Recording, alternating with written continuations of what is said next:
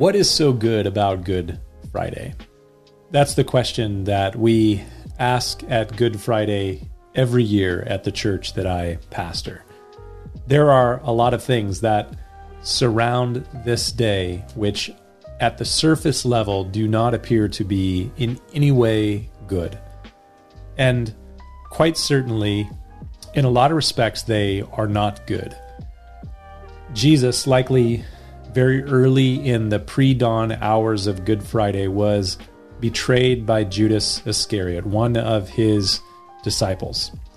And he was betrayed with a kiss. A short time later, three times Peter, one of Jesus' nearest disciples and apostle, denied his Lord after most of the other disciples had fled, run from Jesus at his arrest. The Jewish high priest and the ruling council of Israel, they conspired against Christ to condemn him to death. The Jewish king, Herod, a vassal of the Roman Empire, effectively condemned Jesus to death. And ultimately, the Roman governor of Judea, Pontius Pilate, while pressure by the religious ruling class in Jerusalem, he condemned him to die as well. Jesus was then mocked and beaten and crucified. How is any of this good? None of it appears to be so at all. But for the Christian, the goodness of Good Friday is not in the actions and activities of the day, but in what the day ultimately accomplished.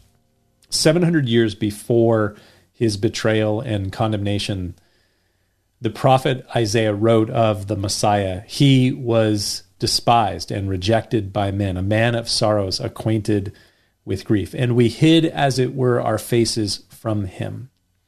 He was despised, and we did not esteem him. Surely he has borne our griefs and carried our sorrows, yet we esteemed him stricken, smitten by God, and afflicted. But he was wounded for our transgressions, he was bruised for our iniquities. The chastisement for our peace was upon him, and by his stripes we are healed. All we like sheep have gone astray. We have turned everyone to his own way, and the Lord has laid on him the iniquity of us all.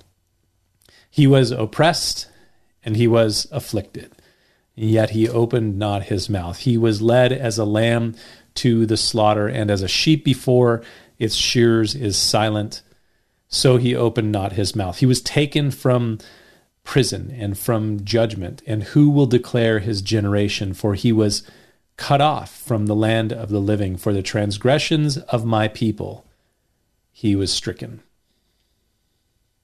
All we like sheep have gone astray. We have turned every one to his own way. And the Lord, God the Father in heaven, has laid on him, Jesus Christ the Son, on the cross.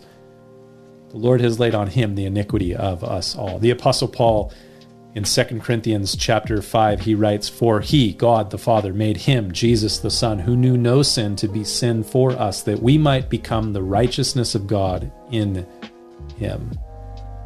This is what makes Good Friday good, and this is what makes it possible for you and I to be made right with God. Something to think about. See you next time.